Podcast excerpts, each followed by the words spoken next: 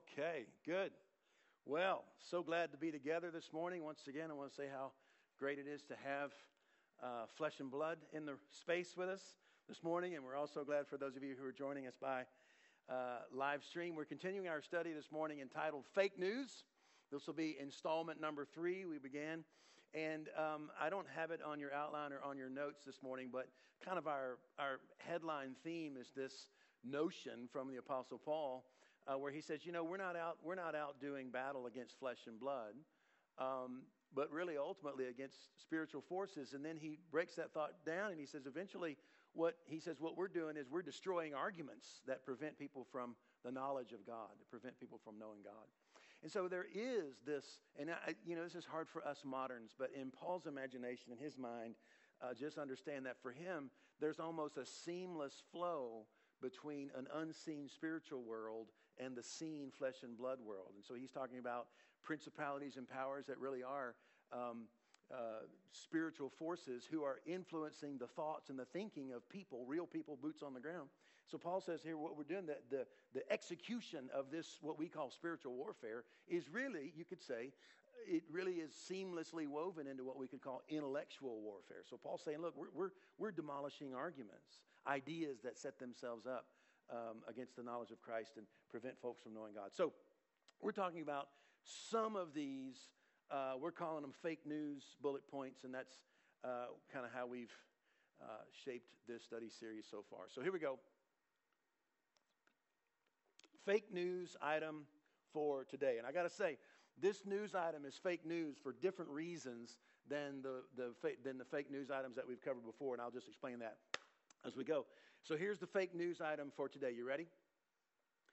Christians believe that people are tortured forever after death in a place called hell, what I'm referring to.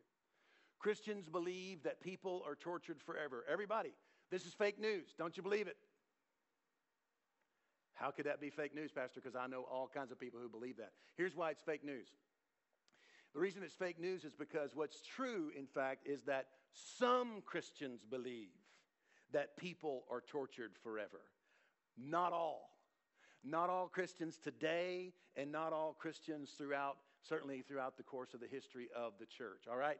So, all of that is a setup for us to deal together, both in person and on live stream, with this subject of hell. This is a lively conversation within the church, and as I've said before, uh, uh, probably more so at this point in my life than in seasons past. Um, many of the topics that I'm interested in studying and taking on together with you guys um, emerge from conversations that I have with folks. And I can tell you, just from, from my experience, this is a, um, a lively subject. For many people, it's like the skeleton in Christ, the closet of Christianity, you know, this belief that people are tortured forever in hell. So um, it raises an opportunity for us to talk about this. And of course, this isn't our first time to talk about this subject together, but it's worth visiting again um, because one, you may not have been with us when we talked about it before, but also for all of us, you know, situations change, circumstances change, maybe even our friendships change, and we, you may have a friend who's asking questions about this.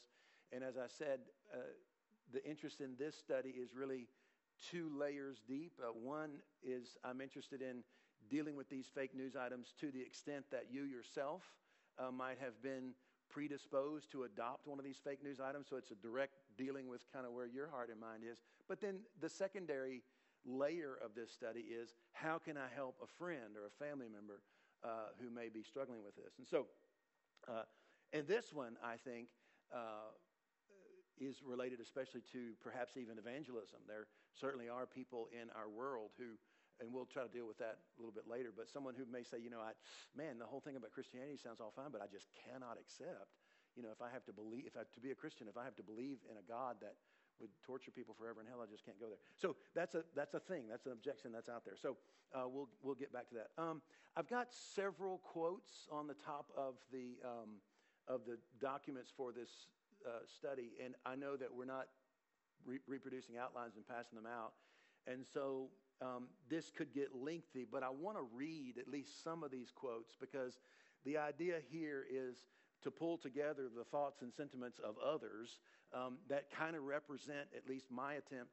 to, to pull together kind of um, the broad gamut of thoughts and uh, both pro and con and objections and so on from, from thoughtful people. Uh, most of these are Christians, not all of them, but they all represent, you know, I think all of these thoughts are representative of perhaps a group of people who might share the same idea. Here's, um, here's, a, here's a, uh, from a Russian theologian, Nicholas Berdyaev. Uh, he says, I can conceive of no more powerful and irrefutable argument in favor of atheism than the eternal torments of hell. Russian Christian theologian. Here's one from Bertrand Russell. He's a um, prolific writer, an atheist, philosopher, and writer. He says, There is one very serious defect to my mind in Christ's moral character, and that is that he believed in hell. I do not myself feel that any person who is really profoundly humane can believe in everlasting punishment. Bertrand Russell, that thought's out there. Here's one from Charles Darwin. You've heard of Charles Darwin. He says, I can indeed hardly see how anyone ought to wish Christianity to be true. For if so, the plain language of the text seems to show that the men who do not believe, and this would include my father, brother, and almost all my best friends, will be everlastingly punished. This is a damnable doctrine. Wow, Charles Darwin. John Wenham, an Anglican scholar, unending torment speaks to me of sadism, not justice. Interesting. If you've been in this conversation very long, um, you'll know that those who would defend the doctrine of eternal hopeless punishment would rely upon the idea of justice. Uh, and here's this Anglican Christian saying, actually, that sounds more like sadism than justice. Uh, here's one from John Stott, a beloved um, evangelical, Anglican evangelical uh, pastor and um, bishop at some point. He says, Emotionally, I find the concept of eternal torment intolerable and do not understand how people can live with it without cauterizing their feelings or cracking under the strain. John Stott. Uh, Steve Gregg, Christian theologian, some of you may, may recognize that name. Um, these are not fringe people, by the way, these are mainstream thinkers. Uh, he says if anyone ends up permanently in hell, it will not only be that person, but God and anyone else who loves that person who will also suffer for eternity. Steve Gregg. Clark Pinnock, you may remember that name. He was a longtime professor at Regent College. Um, the objections to the traditional view of the nature of hell are so strong and its supports so weak that it's likely soon to be replaced with something else. Okay, so that gives you just, just kind of a sample palette of thoughts that are out there. And all of that said, to kind of set the table for us to have this conversation about hell. And as I said before, um, this is not our first time to deal with this um, subject together in a worship service, even though this is unusual, but still, this is our gathered service. Um, and, uh, you know, as I said before, when we talked about the topic in previously, it was in response to a number of conversations that I'd had with people, sort of quietly, hey, what about this issue of hell and how do I deal with it and all that. So I thought, well, let's just, you know, deal with it. And then after, um, it was about a year ago that we dealt with this subject before. And uh, after that, I continued to have uh, really great conversations with many folks throughout our church family.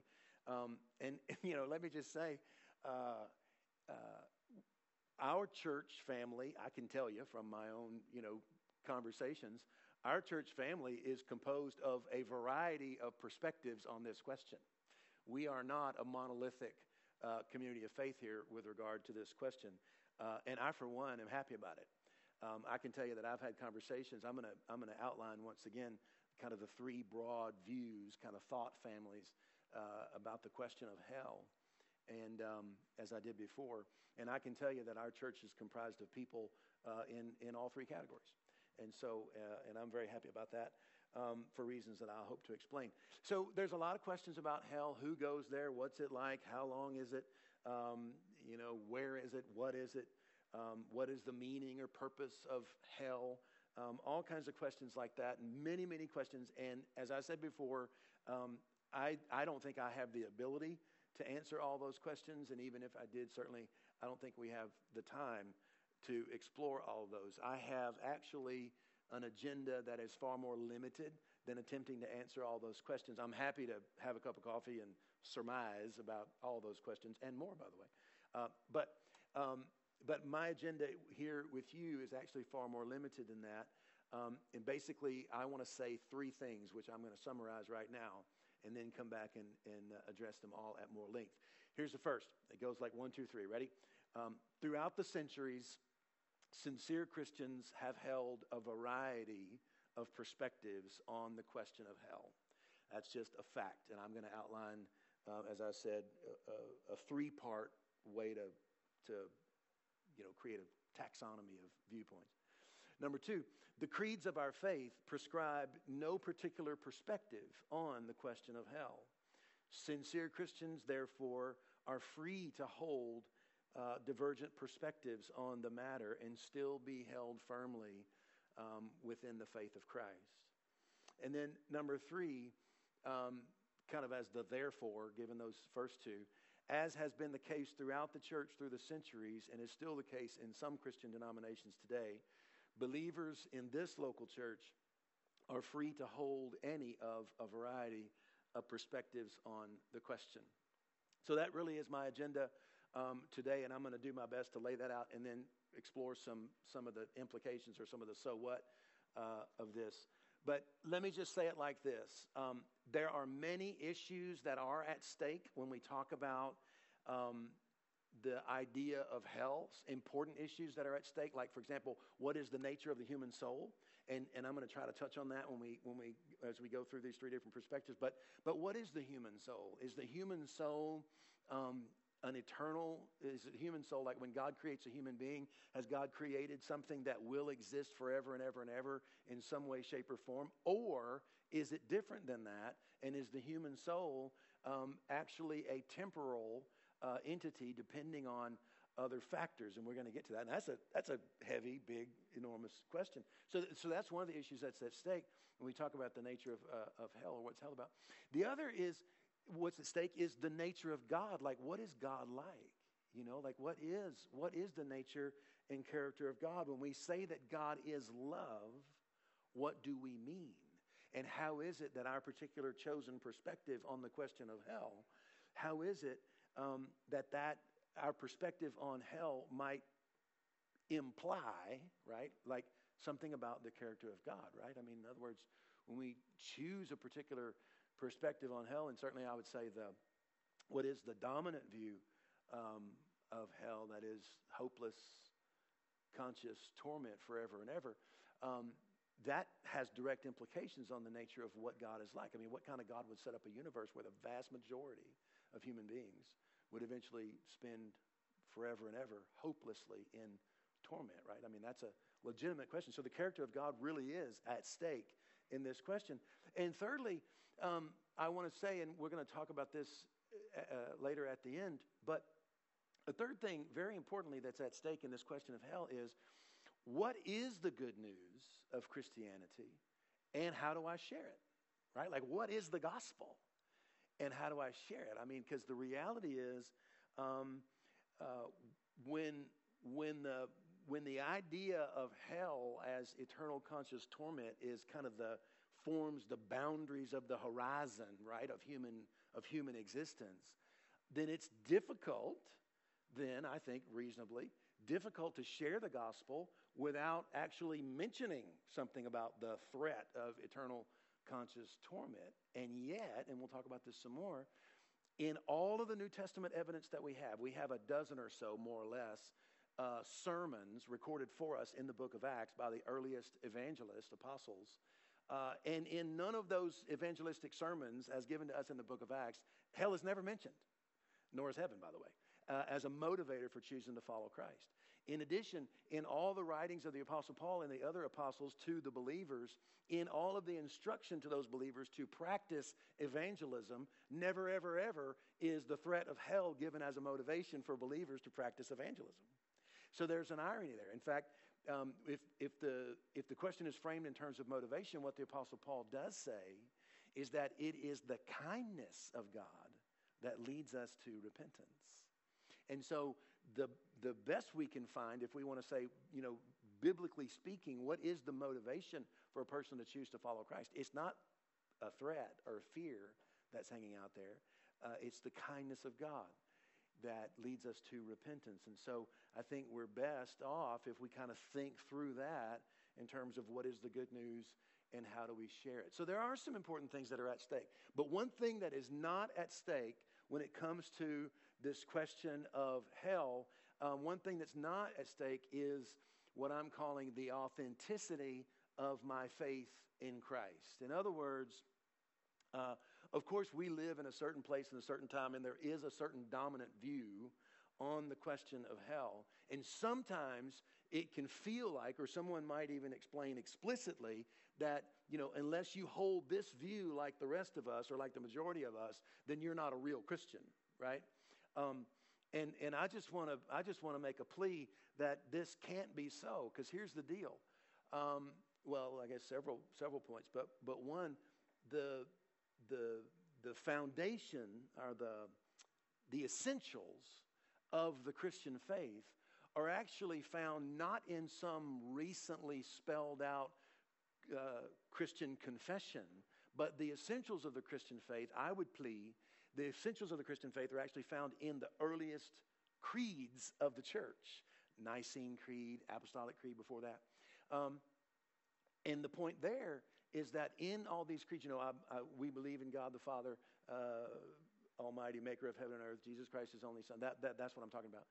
Um, in none of those creeds do we find any fully spelled out statement of hell. There is a mention of hell.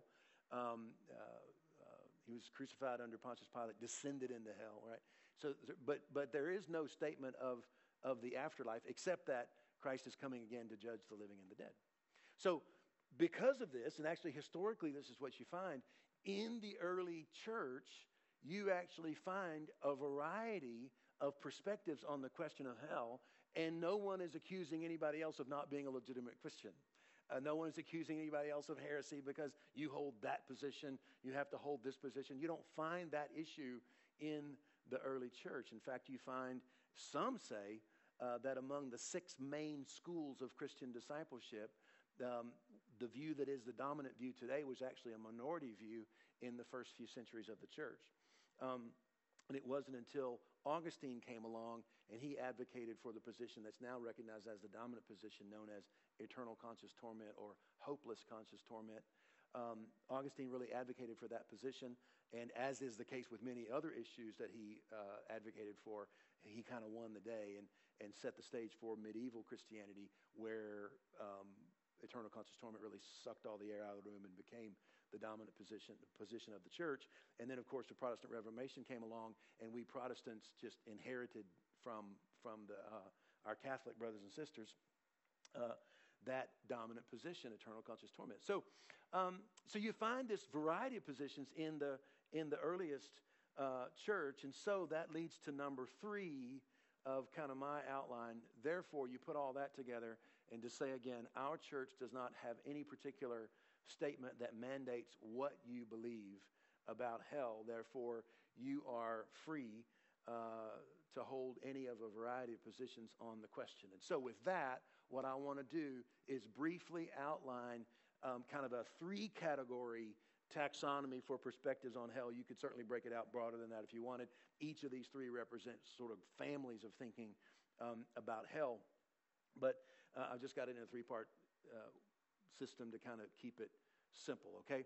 So, um, uh, let me just say before we get started, because this is, this is difficult, one of the questions that you have to sort of grapple with when you talk about hell is who goes there? like, who are we talking about who goes there? And of course, among different groups of Christians, different groups of Christians would have different criteria for who they're talking about who goes there. Some Christians would say, well, the people who go there are the people who don't walk the aisle and pray the sinner's prayer, right? Because if you didn't walk the aisle and pray the sinner's prayer, then you're not saved. And if you're not saved, then, you know, here's the future that awaits you. Others would say, no, it really is about, you know, doing good and being a good good person. And so regardless of any kind of confession or statement of faith or prayer you might have prayed, you know, if you're an evil person, then, you know, you're still going to have, you know, this unpleasant destiny.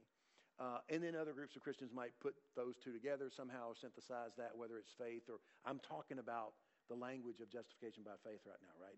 Is it, on, is it based on faith? Is it based on works? Do works not matter? Does faith not matter? What, you know, what, so that in itself is a question. And so what I'm going to do is like make up a phrase for who it is we're talking about who experienced the unpleasant destiny of hell um, without calling them the wicked. Because, you know, somebody who gets their justification by faith doctrine down just right, you're not really talking about people who b- do bad things. You're talking about people who don't make the right faith confession, right? If you get, if you get your doctrine of justification down just right, you're going to say it's not based on works, it's not based on what you do or don't do, it's based on faith, or in this case, the lack of, right? So it gets complicated, and I don't want to repeat that every time we visit this piece of the conversation.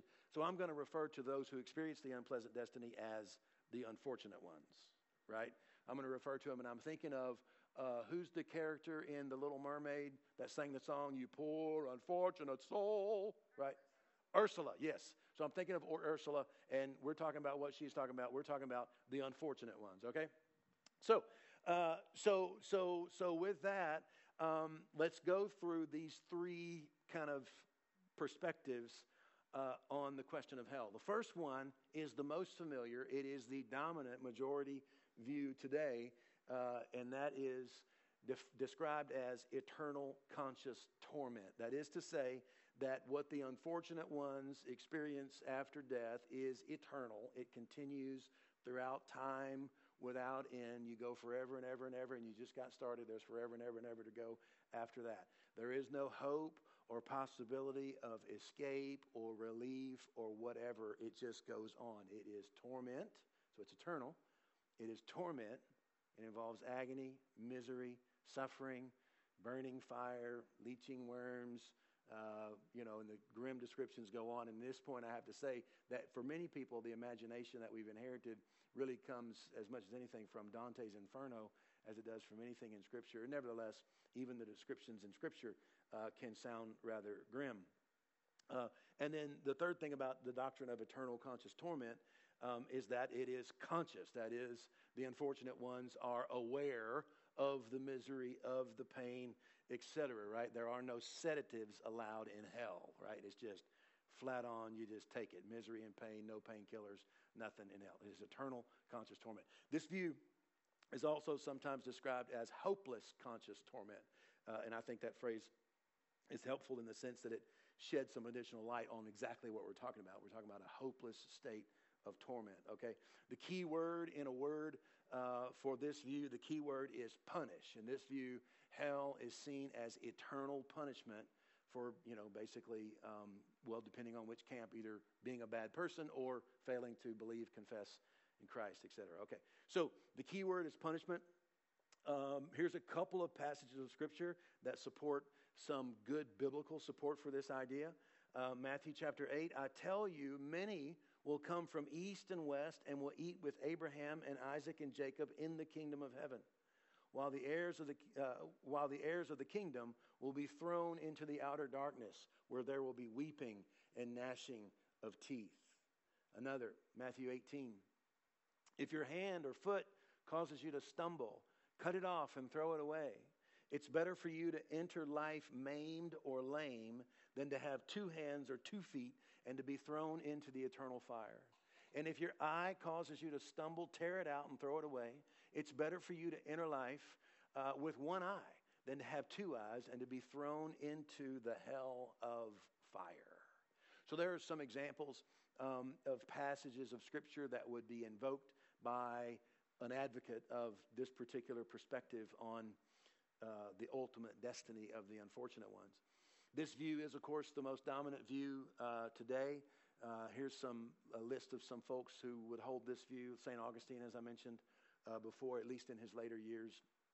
John Calvin, John Edwards. You may be familiar with his well-known sermon, "Sinners in the Hands of an Angry God," where he references the threat of hell over and over, like you're being held like a little spider over the flames of hell. I mean, it's very graphic if you read it. Uh, John Piper, fairly well known contemporary uh, American Christian leader. Tim Keller, very prolific writer. Um, and again, most Catholics and Protestants today would hold this view hopeless conscious torment or something of the sort. Uh, the, the second view, maybe a little bit less familiar, what I'm calling today the conditionalist view. And I'll explain what that means. This is um, probably more familiarly it's referred to as annihilationism. And um, what annihilationism refers to is the idea that the unfortunate ones after death are immediately annihilated, meaning they cease to exist. So here, the word hell refers to this process of completely destroying the soul so that it vanishes from the cosmos. Um, and by the way, this view is called the conditionalist view because it embedded in the conditionalist view is this idea that human beings only exist because of the um, continual presence of the Creator God. And so the idea would be that when the sustaining presence of the Creator God uh, is removed from the post mortem human being, then that post mortem human being would cease to exist. Um, and in fact, there, there is, there is uh, I don't have all this reference, but I'll just say, and you can look it up, but um, in Timothy, the Apostle Paul actually describes God as the only one who is immortal. And so, for those of us who hold the idea that the human soul is innately immortal in and of itself, we inherited that idea actually not from Scripture itself, not from our, uh, the, our roots in Judaism, but from Plato. Plato was a very influential Greek philosopher, and to the extent that what's Hellenistic thinking was interwoven into Christianity in the earliest centuries, which it inevitably was, uh, uh, to that extent, then we incorporated Plato's idea that a human being is innately immortal. And what the conditionalists will say is that, strictly speaking, biblically speaking, that idea of an of a innately eternal human soul comes not from Scripture, but comes from uh, Hellenistic Platonic thinking. And so a conditionalist will stress that idea and say, you know, then based on that, then the easiest way, the most natural way uh, to read, you know, phrases like destroy, destruction, perish, death, is to interpret them as saying that the human being, the human soul, will no longer exist, right? Um, so that's what a conditionalist will say. That's what they'll argue. So here's some examples Matthew 10, uh, verse 28. Uh, uh, uh, don't fear people, but fear, I'm trying to give some context, but fear him who can destroy both soul and body in hell. That's Matthew 10, 28. You can look later for more, more context. But a conditionalist would say, see, the, the most natural way to interpret that is with reference to the annihilation of the human being, both body and soul. Um, Philippians 3, their end, that's the unfortunate ones, their end is destruction. And an annihilationist would say the most natural way to read that is ceasing to exist, being destroyed. Um, Second Thessalonians, these will suffer the punishment of eternal destruction. Now, here, this is an interesting part, and if you get into the literature, you'll find all these uh, um, oh, nuances of understanding. Um, so, here, an annihilationist would say the best way to understand eternal destruction is to think of an act of destruction that is eternal in its effects, right? So, not to be macabre, but um, for someone tragically who is given a death penalty, then the you know in the moment the the injection of the toxin into their body would only be a moment but the destruction of that human life would be forever, right? You're not coming back from that. So, so that's what an, an annihilationist would say this eternal destruction. It's not destruction that goes on and on forever, it's destruction that is momentary, but its effects are forever, right? So that's a real discussion that's um, a discussion point that's in this conversation. So this is the view of annihilationism, also called conditionalism. And this view, again, has been held by folks from the earliest centuries of the church, Justin Martyr, St. Irenaeus, uh, in the first few centuries, both of those. Uh, today are more uh, contemporary um, folks who hold this perspective. Um, N.T. Wright, you may be familiar with him, a very prolific writer. He holds this perspective. Um, Edward Fudge uh, is a Church of Christ scholar. Um, who's one of the most widely respected scholars on this conversation, certainly as an advocate for annihilationism, Edward Fudge. F.F. Um, Bruce, very influential in my life. His scholarship on the life of the Apostle Paul is brilliant. F.F. Um, Bruce holds uh, annihilationism as his perspective. And then, as I mentioned before, Clark Pinnock, who's a well known um, evangelical uh, thinker, theologian, and so on. He passed away, I think, in early 2000s. Um, uh, he held this position, annihilationism. Uh, and then maybe the best known advocate for annihilationism was John Stott, who was um, an Anglican minister, British evangelical Anglican priest. Uh, and he came out with a book in 1989. Some of you may remember this, and he scandalized the evangelical world when he came out with this book, and he was advocating, you know, kind of came out of the closet as uh, uh, subscribing to annihilationism. And I've, I've, just got some quotes from his book. Um, in one place, he says, I also believe that the ultimate annihilation of the wicked should at least be accepted as a legitimate, biblically founded alternative to their eternal conscious torment. He says, uh, also, so both the language of destruction and the imagery of fire seem to point to annihilation. And so the word picture would be um, if you think about this incinerating fire and you think about the human soul as being analogous to maybe a paper airplane, then what happens when a paper airplane goes into fire? Well, it ceases to exist, it's no more.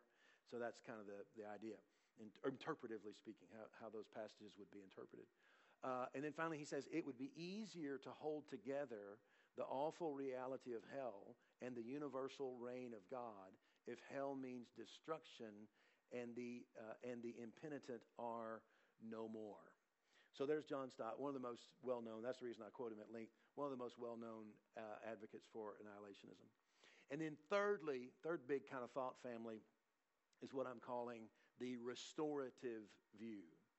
Um, in this view, hell is understood to serve some sort of purifying or purgative pers- purpose after death and allows for at least the opportunity uh, for the unfortunate ones to receive the love of God, reciprocate the love of God, and turn to God in repentance. And so, this is a family of perspectives uh, that are ultimately they're proposing some kind of purification phase or purging phase or a pruning phase, however you want to say it, after death, uh, which aims ultimately at restoring the human being to their creator uh, and father and ultimately responding to the love of God and reciprocating the love of God. And so, in this paradigm, for example, the fire is understood as something, and this is how the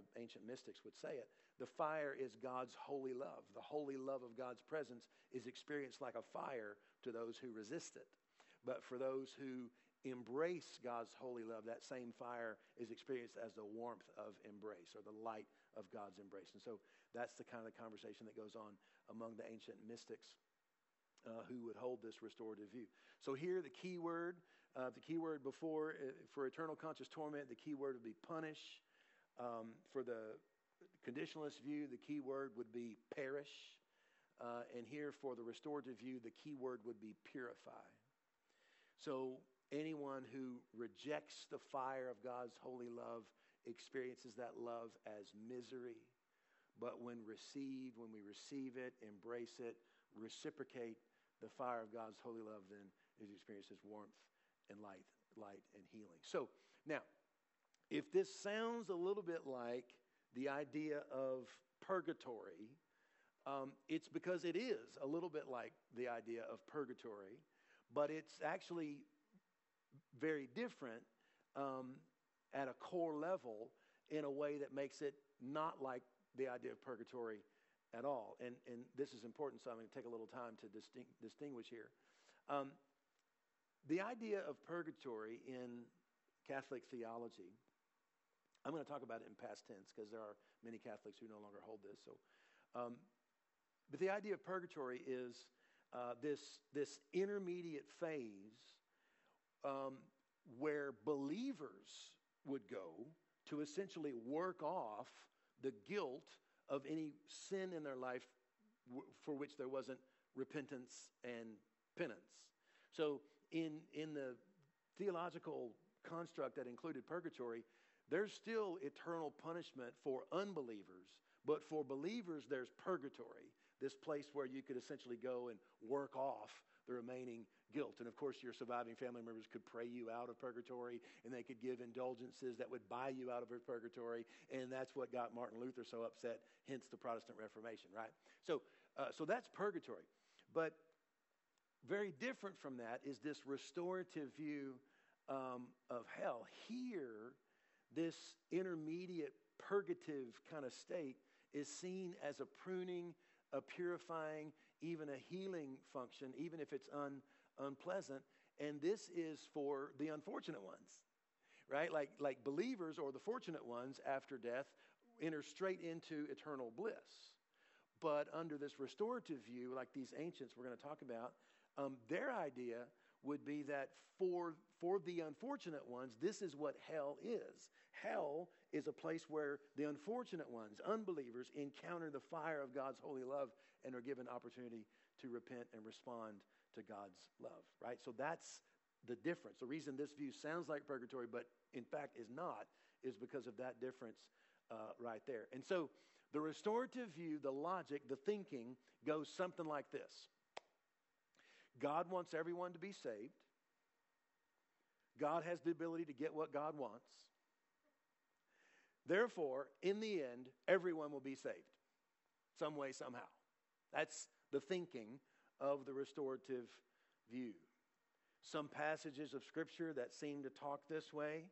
Uh, here are some examples 1 Corinthians 15. For as all die in Adam, so all will be made alive in Christ. Wow. Again, 1 Corinthians 15. When all things are subjected to him, then the Son himself will also be subjected to the one who put all things in subjection under him, so that God may be all in all. And I'm telling you, when the, uh, some of the earliest uh, theologians and saints, so that God may be, so that God may be all things in all people. They would expand all in all in that way. 1 Timothy 4. For to this end we toil and struggle because we have our hope set on the living God who is the Savior of all people, especially of those who believe. Wow. Savior of all people, especially those who believe. So, all clearly in the mind of the Apostle Paul there. Uh, when he says all people, he's not thinking of believers, all unbelieving people. Uh, Colossians 1. And through him, God was pleased to reconcile to himself all things, whether on earth or in heaven, by making peace through the blood of his cross.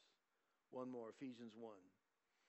He, God, has made known to us the mystery of his will according to his good pleasure that he set forth in Christ as a plan for the fullness of time to gather up all things in him, things in heaven and things on earth. And so, this restorative view would simply say this is God's desire that all things would be saved, restored, etc. God has the ability to get what God wants. And so, ultimately, in the end, we hold out that eventually God will achieve what God wants. Now, this view, this restorative view, um, has been held by, as I said before, held by uh, folks throughout the ages of the church. Uh, Clement, who was a bishop, uh, or, one of the, uh, maybe not the earliest bishop, but one of the earliest bishops of the church uh, at Rome. Um, Origen of Alexandria held this view. Gregory of Nyssa, who was one of the Cappadocian fathers, if you follow that. Um, here's a quote from Gregory of Nyssa God's end is one, and one only. It is this when the complete whole of our race shall have been perfected from the first man to the last some having at once in this life been cleansed from evil, others having afterwards in the necessary periods been healed by fire, to offer to every one of us participation in the blessings which are in him, which the scripture tells us, I have not seen, nor ear heard, nor thought ever reached. There it is, everybody, Gregory of Nyssa.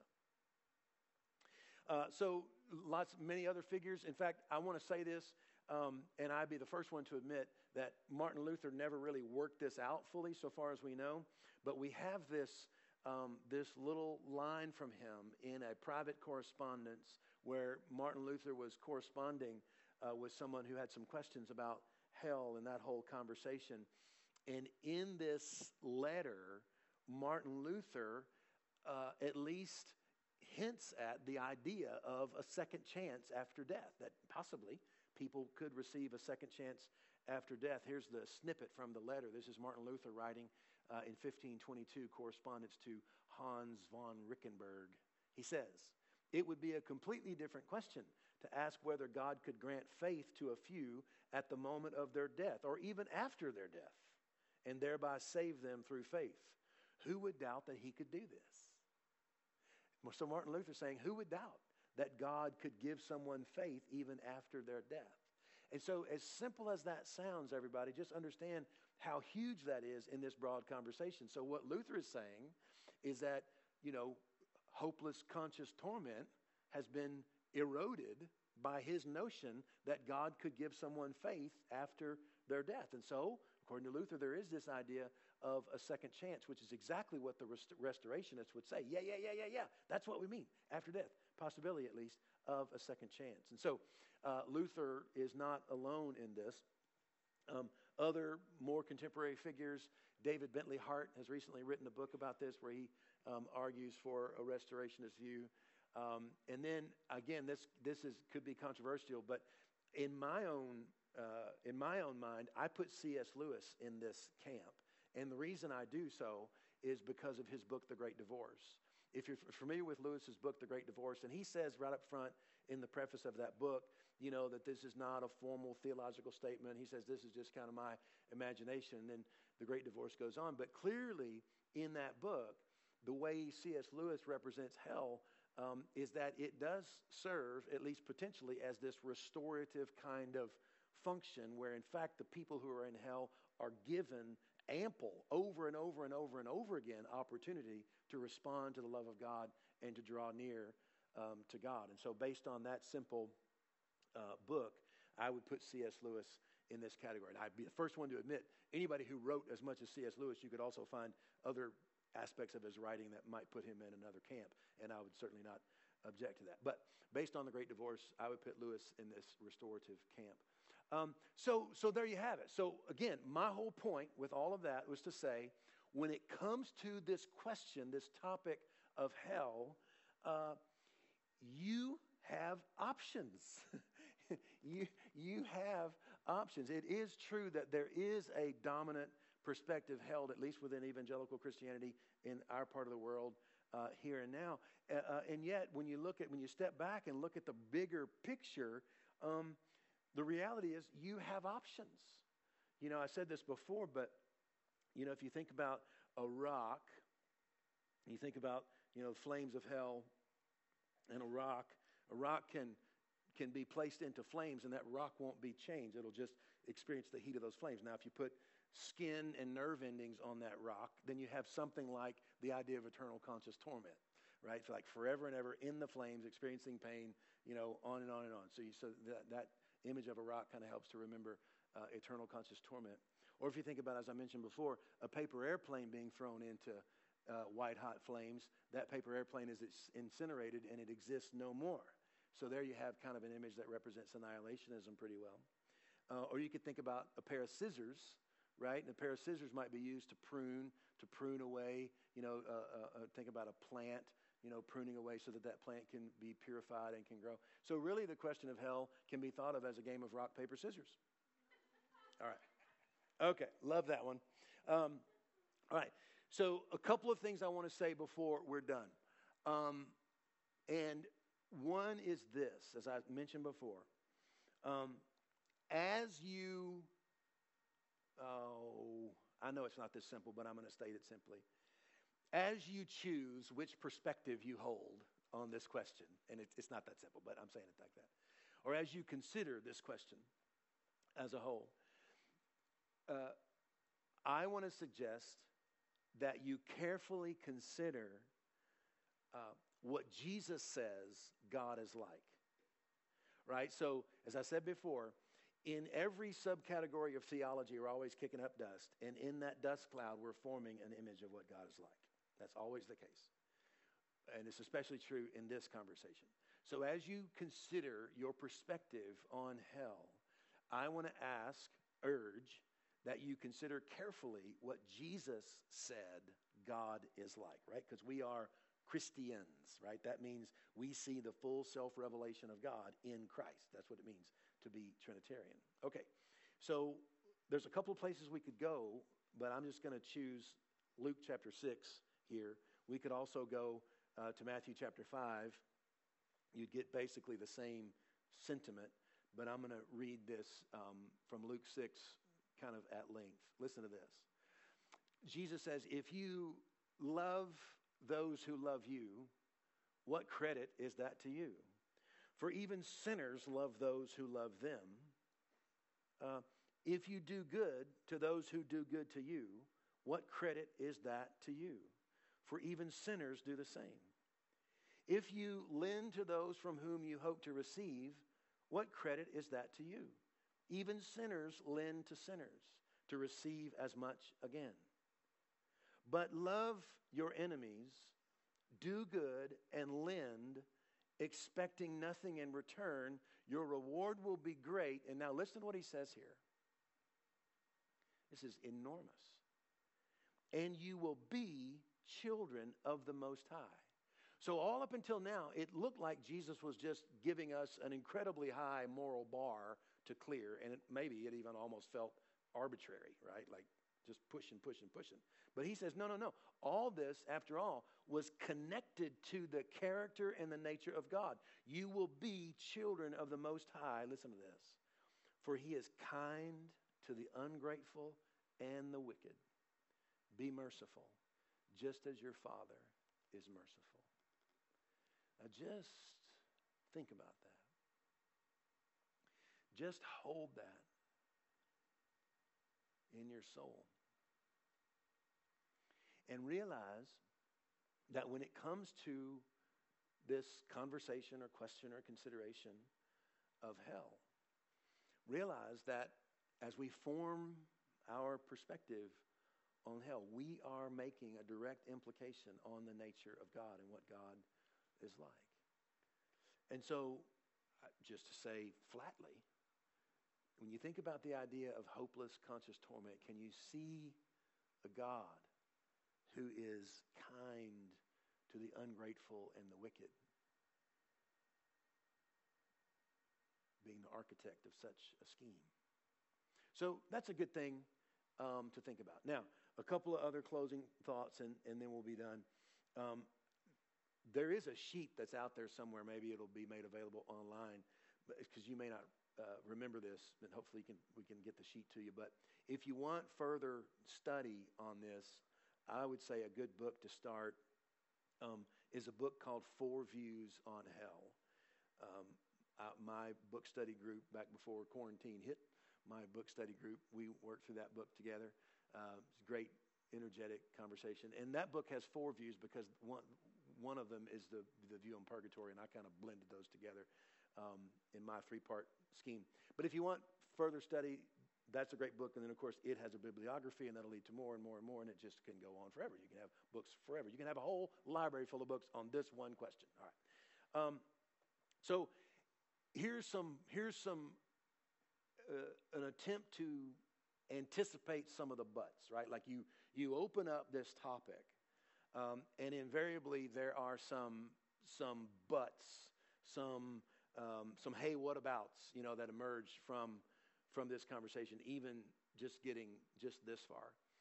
Um, and one could be, could be this hey, um, you know, this is not really a but, I guess, but maybe you can say it as a but. But I used to be so certain about the question, now I'm not so sure.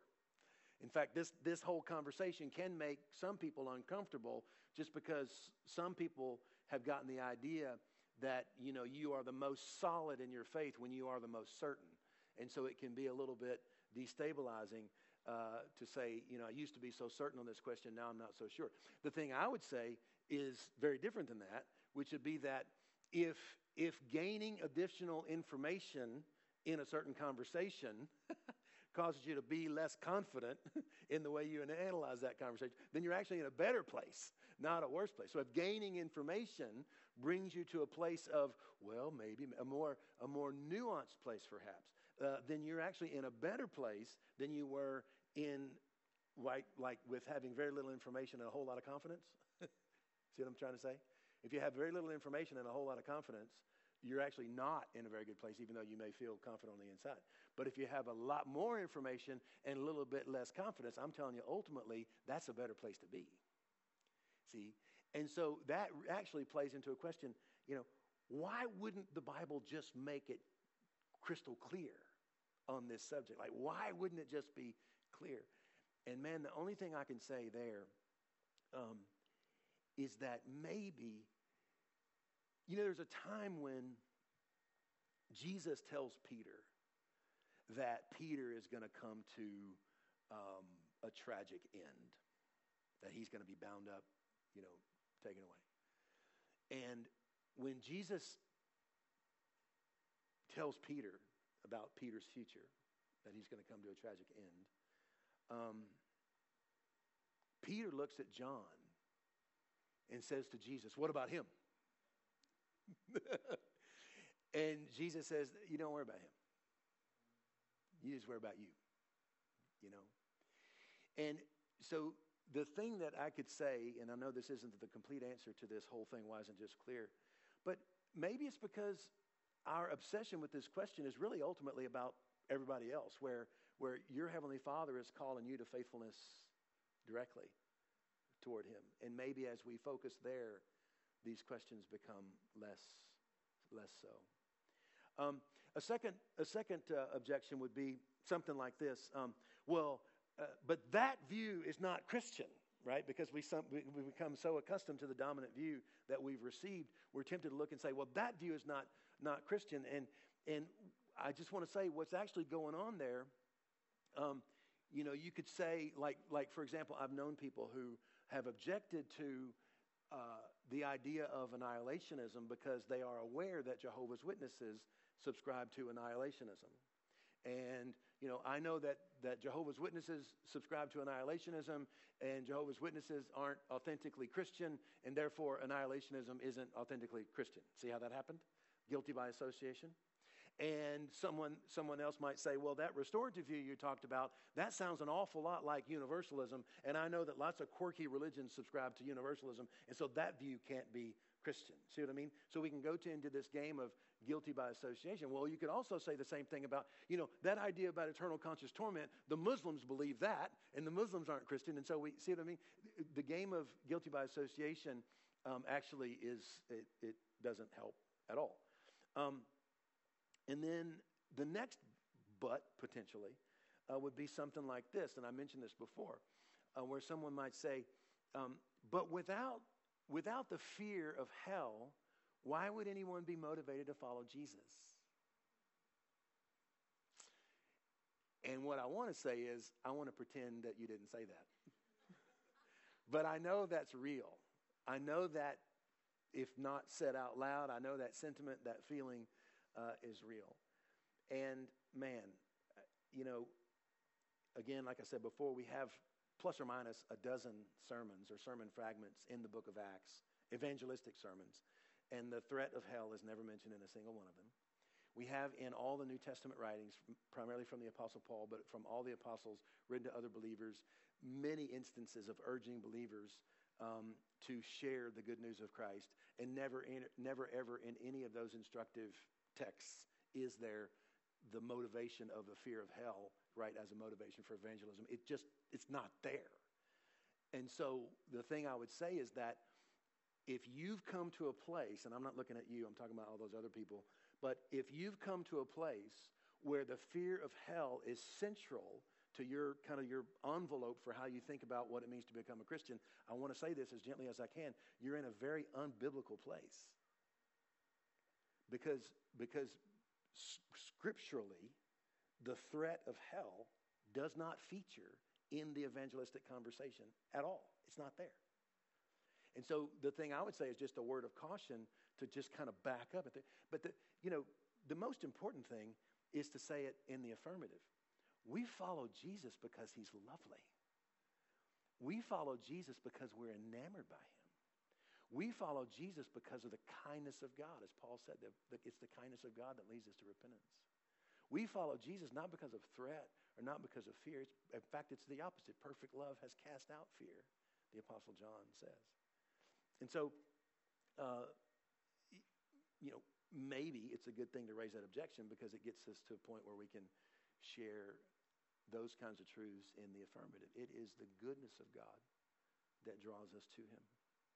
Now, one final thought, and, and we'll conclude. And this is explicitly kind of related to the evangelism conversation. Um, you may experience a friend who might say, you know, Christianity sounds good and it sounds appealing, but, but I just don't think I could accept it because I can't believe in a God um, who would set up a system where the vast majority of people are tortured forever in hell. Someone might say, you know, I like your Christianity, but I just can't accept it because I can't accept a God who would set up a system that ends up in the vast majority of people uh, torturing, being tortured in hell. And what can you say in response to that? It's okay. You don't have to believe that. Lots, lots of Christians don't believe that. Lots of Christians believe that's not actually the character of God. It's not essential. See what I mean? So you can just skip on through that conversation. And you might evoke some real, genuine interest there. You know, it could also be fun to say, you know, where'd you get that idea? Where'd you get that idea that it's essential to Christianity that you have to believe that in order to be a Christian? That might actually evoke some interesting conversation. But the point is, you can, you can, uh, it doesn't have to be a conversation stopper with your friend or family member. See what I'm saying? So you can still proceed to why do we follow Christ? Because he's beautiful, because he's merciful, because he's a healer, because God is good. That's why we're in this thing. Amen? Amen. Let's pray. Father,